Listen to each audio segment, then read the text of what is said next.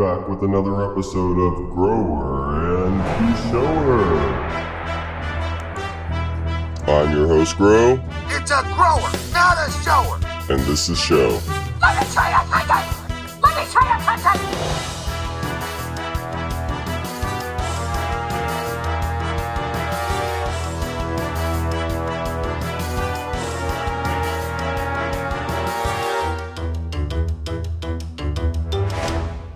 Just a heads up, I'm a grower. Oh my god. Welcome back to another episode of Grower in the Shower. Reviewing episode three of Watchmen today. Pretty good episode. Very character storytelling episode. Pretty much directly dealt with uh, who we find, Laurie Blake, who we find out is the Silk Spectre. Yeah. Or was the Silk, Silk Spectre. Yeah. Two. Her mom was at first. Um, Yeah, we we, we find out it's important because uh, too one of the coolest things is now we or we're getting even more insight on Doctor Manhattan. You know, because she used to take that blue dick. You know, was one of my favorite parts of the episode. is a little bit into that, but yeah, you know, the episode starts off with uh, Laurie in what looks like a phone booth type deal, and you see her start, you know, starting it up, and you uh, see this thing, a little image pops up, and it says "True," like T R I U E, I believe. And then in the next episode, you see that uh, it's like Doctor Trieu, so we know that this is going to be the same person. So she's in there, she's talking to Doctor Manhattan, telling him a joke, and the joke is really kind of about the Watchmen, right? Like uh, how everything started. Like the first joke is kind of about, excuse me, the comedian, right? Yeah.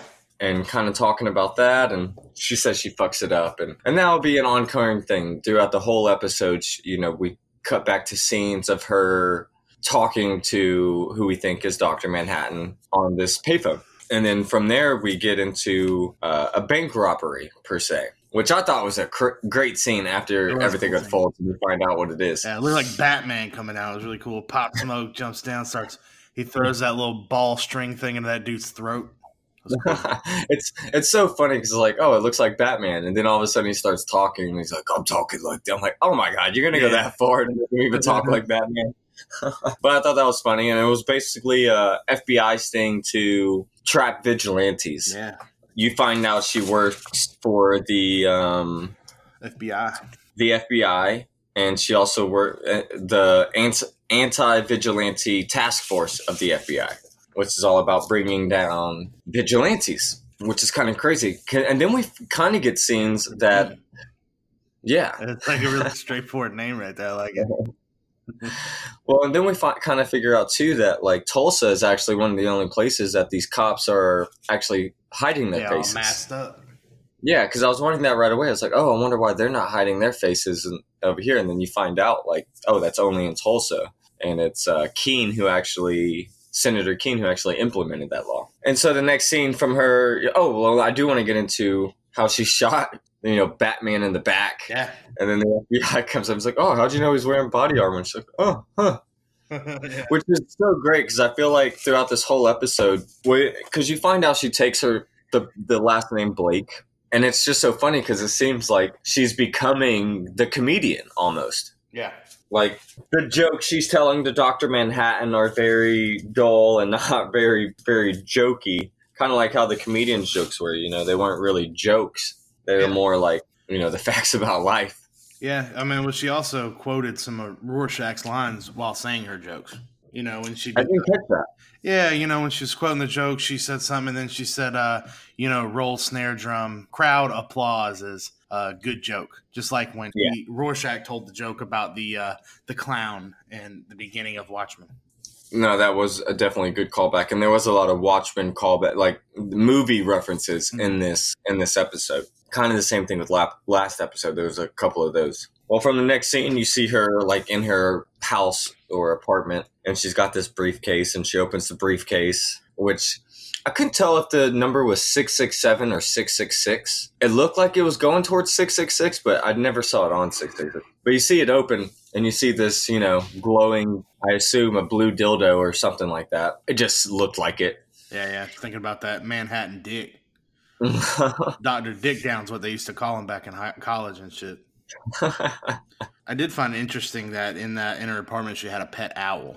well, and, that, and there's a lot of callbacks to Night Owl and the Owl in general in this episode. Well, yeah, you know, in the in the movie she had kind of like uh, fell in love with him, like kind of Yeah. broke it off with. It's kind of like a love affair between Doctor Manhattan and you know Doctor Manhattan wasn't there anymore. He he couldn't be that same person anymore. He kind of lost his what made him human, and that kind of draw I forget his real name, but the Night Owl character. And uh, but yeah, Senator Kane comes by and they get to talking a little bit, and you see this really cool painting in the background of all the you know like an Andy Warhol style painting, and you know it's got Doctor Manhattan and Ozymandias and Night Owl, and she's in the spot where Silk Spectre would be. Yeah. So, and they have this like slight conversation, and he, you know, he mentions like, hey, you know, when I if I become president, I can pardon whoever I want, even that being, you know, I can get your owl out of that cage. And like looking into it a little bit more, I found out that Night Owl was actually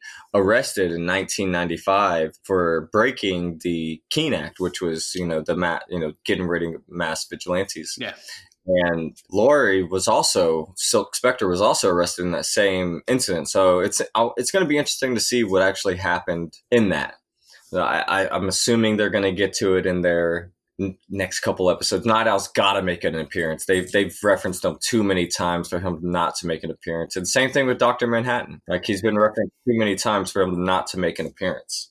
So you find out after that that she's getting or she's being put in charge of the Tulsa, Tulsa task force of dealing with you know the dead police chief and dealing with the Seventh Cavalry and everything like that. And then they're going over all these slides, and you see in this room, and you see this guy on the projector, and they even bring up Rorschach's journal at one point, and the FBI director was just burning Laurie right there. Like, who gives a fuck about these people? Is this Yeah. 1989? Like, who gives a fuck? You like, know, this is 19, is this 1980? Then who gives a fuck about Rorschach?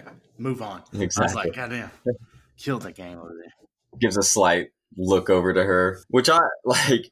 It nothing. It didn't seem like anything really phased her in this episode. She like, if anything phased her a little bit, she just was like, "Oh, okay, well, fuck it." So they dismiss Rorschach stuff, and they, you know, she sends her way on to Tulsa, and she's riding with this. I think his name was Pete or PD or something PD, like yeah. that.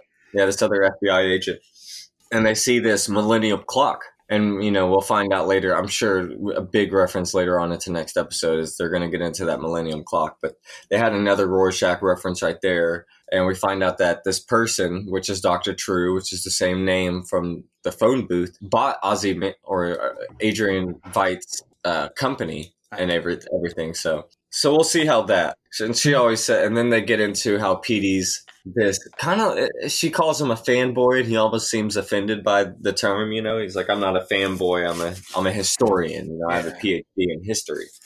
Which kind of becomes bullshit later on because she ends up sleeping with him, and he's all cool with it. And he kind of he's wearing the mask, and Oh yeah, yeah. kind of- he's just living that fantasy, oh yeah. No, he definitely was getting up in that. which I thought was a hilarious scene. Ain't nothing better than fucking your grandma with a mask on. That's a fact. Edit that out. leaving it. I'm definitely leaving. I, I like it. I don't care. so um she's still telling the joke and everything and she mentions she references the she's still telling this joke about these three people and god coming down and talking to all three of these people and um she even makes the reference to the squid coming down and killing people oh yeah, yeah. And- killing 3 million people so this is our first confirmation that the squid did kill people that this is like somewhat of a sequel to the comic book and i still say somewhat a sequel to the movie as well just because they're how they're portraying this the series Yeah, that's like they're mixing them. yes exactly and i think it's a great job of that Yeah. so from there uh, she finds this the police hideout per se where they're interrogating all these seventh cavalry members uh, i thought it was a really good scene of when the cops have this other guy out and she asks oh sir is your rights being violated and she's like I, I actually i don't give a fuck yeah. hilarious scene. So she starts look, you know, asking for Looking Glass, and she goes into his pod. You know, it's supposed to like Rorschach style, supposed to bring out. I think she calls it like a anti-racism machine or something Yeah. like that. She's called like a racist detector, Yeah, which is kind of cool. Finally, be like, look, I told you guys, I'm not racist. Well, it's funny because you can tell how much research she's done. Because at that point, she's like, "Come on, Wade," which we find out his name's Wade, Well, yeah, I think they, I think there was a, a thing there. They didn't know each other. and that seems to be an ongoing thing too. Like, how does she know Senator Kane, who seems to be the senator of Oklahoma? You know, and she Yeah. was in a whole different state. So there's all these correlations, and I know that his father was is like was somebody as well. So she goes over all that. She asks, you know, where is Sister Knight? Um, and then she just straight up is like, is Sister Knight Angela Abar? And he's kind of skeptical to tell her at first. And, you know, eventually he's just like, yeah, because obviously she knows already. Yeah. But I thought that was an interesting scene. It's like, even still, we, we've never seen any like actual friendliness between Sister Knight and Looking Glass, but there was still that police camaraderie that Oh, he yeah. just didn't want to He didn't want to dime her out. Yeah. yeah. So the next scene uh, is her going to the funeral that she finds out is being done from, you know, that she just found out from Looking Glass. So they have this uh, quick little conversation where she asks, like, what's the difference between a mass vigilante and a mass cop? Like, or do you know the difference between a mass vigilante and a mass cop? She's like, no. And she's like, me neither Yeah. which I thought was a really good scene because you can kind of tell that she's so anti masks or she's, she's so anti this hidden. Uh, goes back to her character too because she never hid who she was even when she was a vigilante you know? She was very open about who she was. Even her mom was very open about who she was. There was no mask or anything. Yeah she had the thing but she was still out there in hollywood and stuff. So maybe it's kind of that too where she doesn't respect this whole secret identity thing. So I think that it's um, my personal opinion that it has something to do with you know she was around all these uh, so-called heroes when they did what they did, right?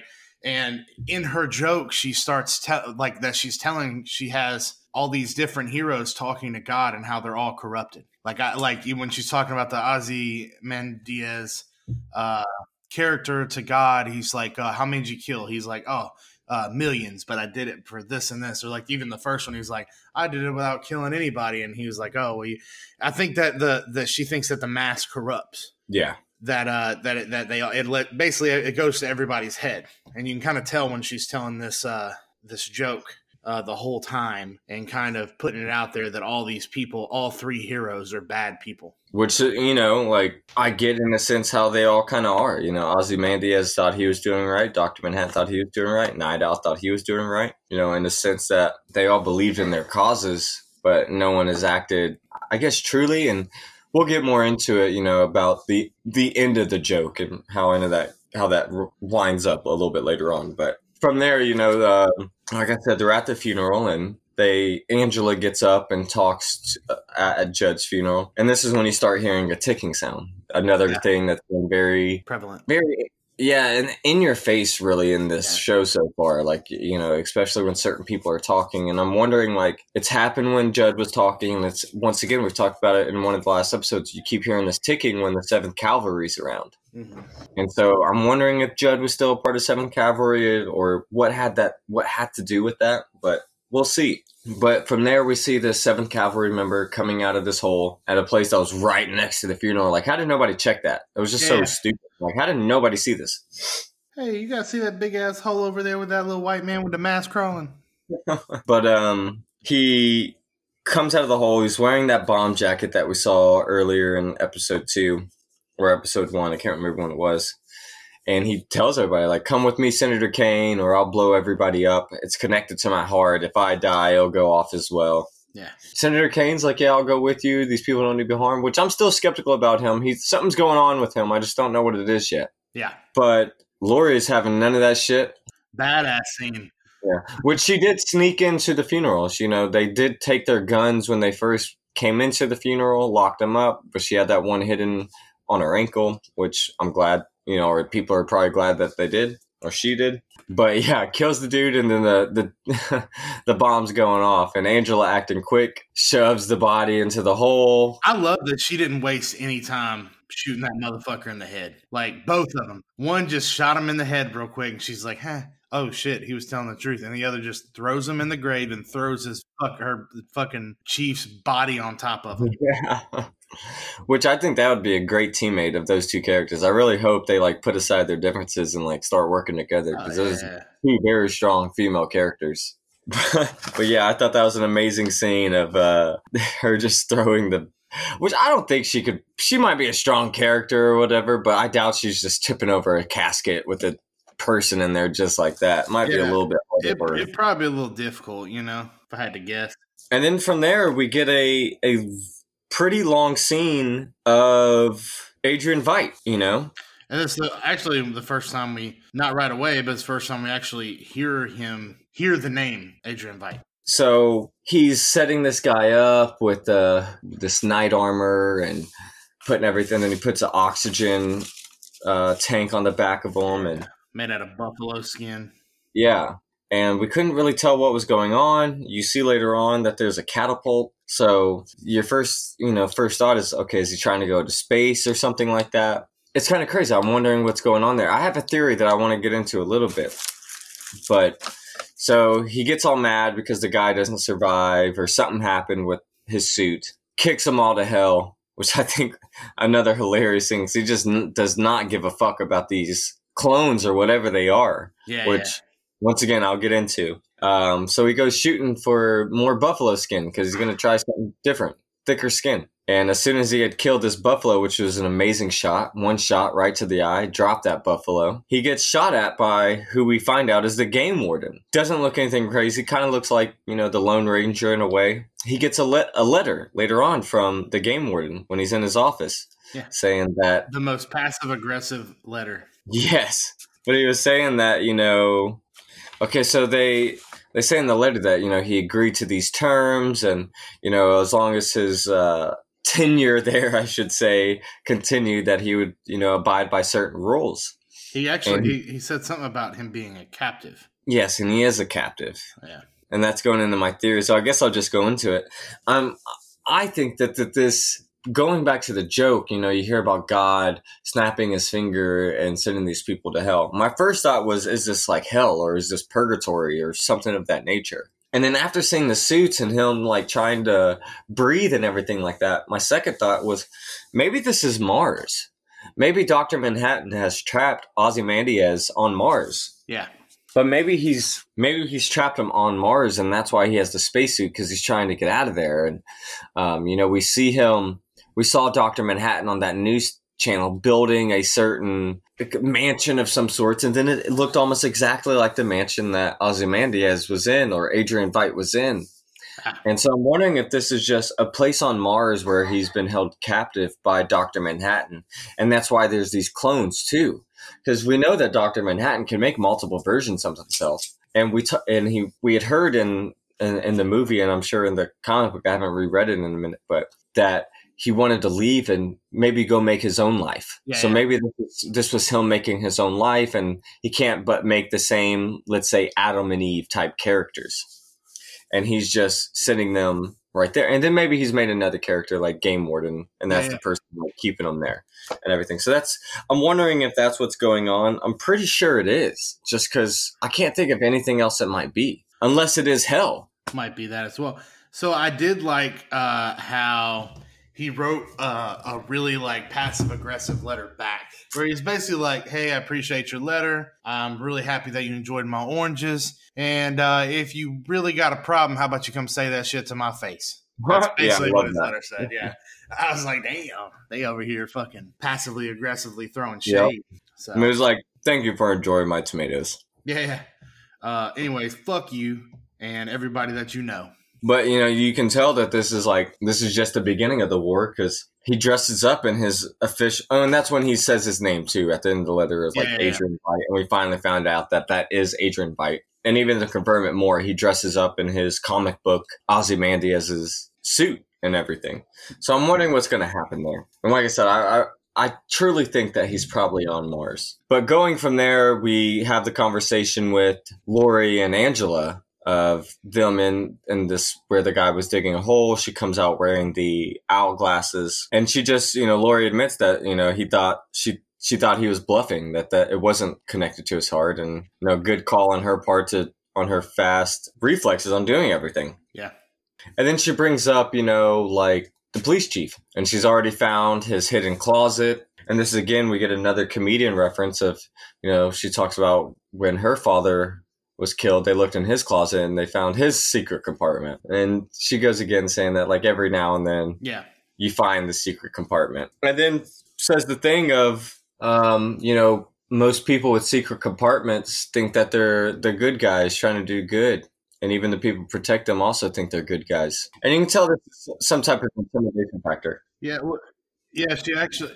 Yeah, yeah. She actually said like, uh, you want to think that if a guy gets hung from a tree and then has a secret compartment, like she's uh, like you're trying to pretend like he's a good guy because he went through all the shit, and you're trying to think that he's a good guy because of what he had in his closet, but he's not. So from there, um, I think the next scene is her like sleeping with Petey. You can still see her talking on the phone. She pulled that big old silver dildo out. Oh yeah. Size my forearm. Thought that was hilarious. It's just Oh, so yeah. funny. That'll put a hole in you right there. I mean, Dr. Manhattan's dick was huge, man. It was a finger. He was a shower. I never, I never seen it all the way out, so I don't know. I only seen it soft. I wanted to see it all the way erect. Okay. I like it. Ain't nothing- Ain't nothing better than that blue erect dick, you know. That's right. So she's still telling the joke to Dr. Manhattan, finishes telling the joke and says that, um, you know, the end of the joke is God has killed these three people, Ozymandias, Night Owl, and uh, Dr. Manhattan at this point. And, you know, he, God sees this other character, this other woman, and he goes, "Who are you? I don't even know who you are." And she says, "Oh, I'm the I'm the child who threw the brick up in the beginning of the first joke." And the brick comes down and kills God. So this is definitely a play towards her. I think Silk Spectre, Laurie Blake is going to have a huge role in the end of all of this. Like something Yeah, big yeah. is going to happen, and I believe she's going to be the person to outsmart everybody and actually finish everything and be Yeah. the one to kill, let's say, God. And maybe that is Doctor Manhattan. Maybe she's someone that like this. The end of this could be the death of Doctor Manhattan. So she fins up, finishes up telling the joke, finds out that uh, it takes about forty seconds for the message to be sent to Mars and where Dr. Manhattan is. You find out she's a platinum member, which makes sense because she says that she keeps coming back to there, even calls him John, you know, like she's been doing this a lot, you know, she doesn't call him Dr. Manhattan. So she starts walking out of the phone booth and a, about 40 seconds after she walks out of the phone booth, how long it would take for the message to get to Mars, a car drops right in front of Laurie. And it is Angela's car. It's the same car that took the old man away. Yep. But she looks up and she sees, you know, this orange light, which we, you know, red orange light, which they say is Mars when you look up and see that red light, that that's Mars.